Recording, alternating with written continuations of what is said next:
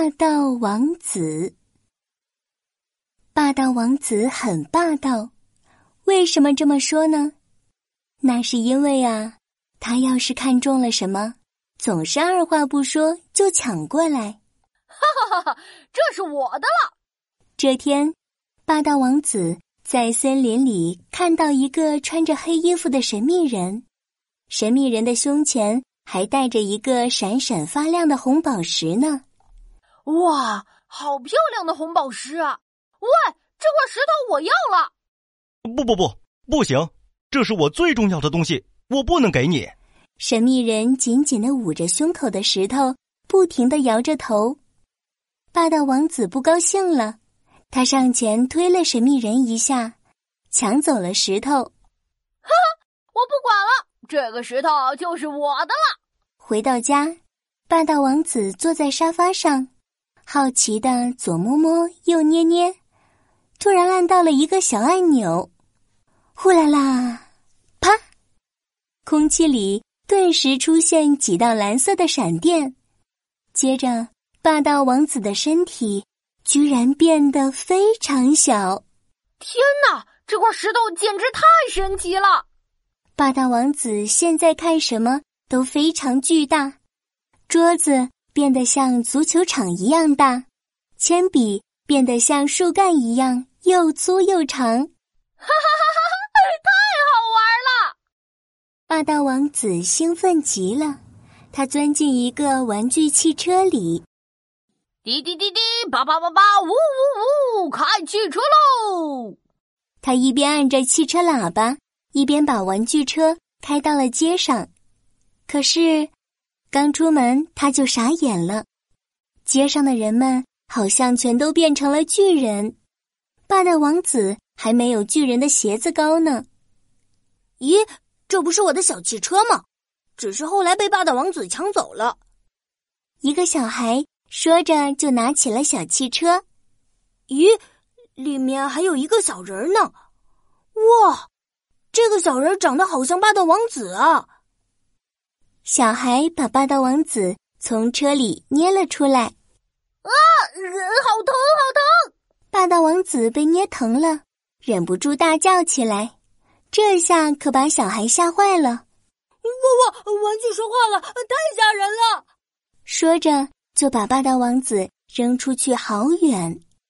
霸道王子咕噜噜滚到一个井盖上，又从盖子上的小孔掉到了下水道里。呃，我的妈呀！下水道太臭了。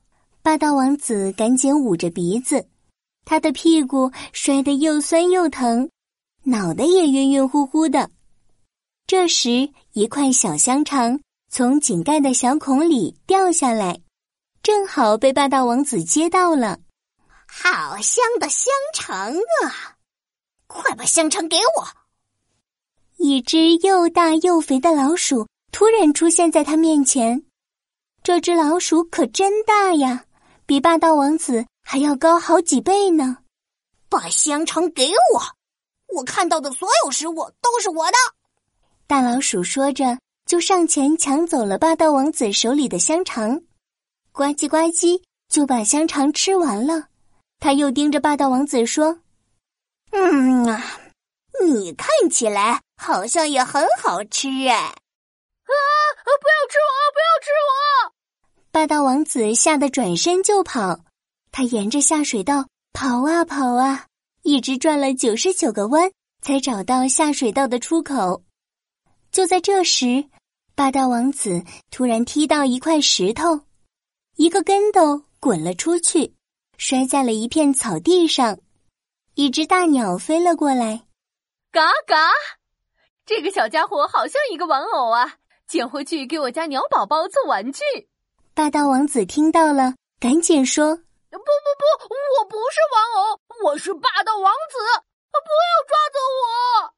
大鸟拍了拍翅膀：“我不管，我就是要把你抢回去做玩具。”说着，大鸟就伸出爪子抓住霸道王子飞走了。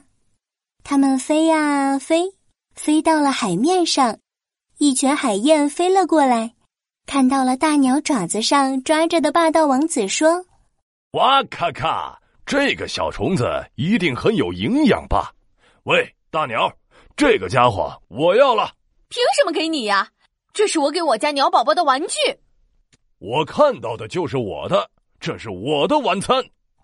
大鸟和海燕打了起来，霸道王子也在他们的打斗中掉进了海里。救命啊！救命呀！要是我没有抢那块石头，该多好呀！这样我就不会变小，不会变小就不会掉进下水道被老鼠追，更加不会掉到海里了。这一切都是因为我抢了一块红宝石。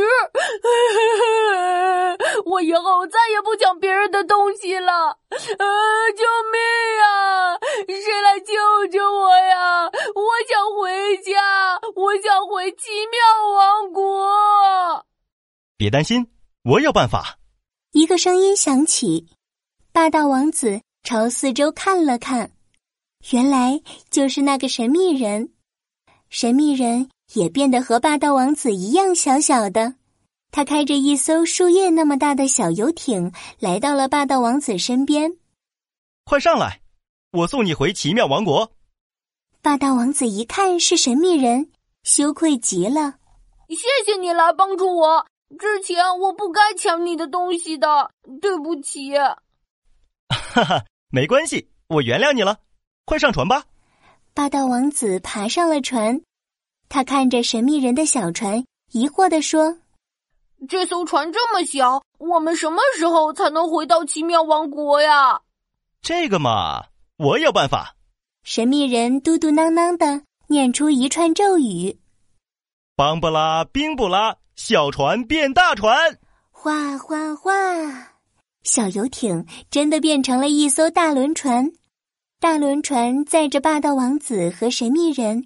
回到了奇妙王国，太好了！我终于回来了。一回到岸上，霸道王子就兴奋地往家的方向跑去。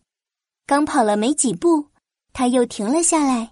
神秘人，我我现在这么小，该怎么才能变回去啊？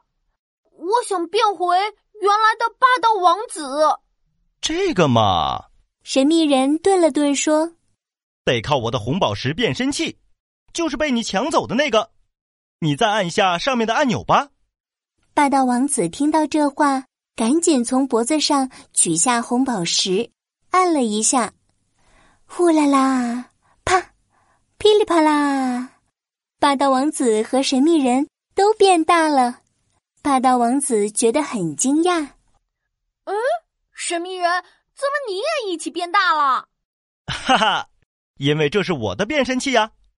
在我们小人国里，每个人都有一块独一无二的红宝石变身器，它可以帮助我们变大变小，这样我们出入小人国就方便了。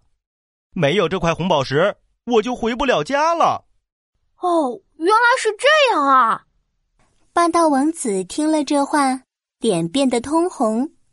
我没想到这个石头对你那么重要，对不起。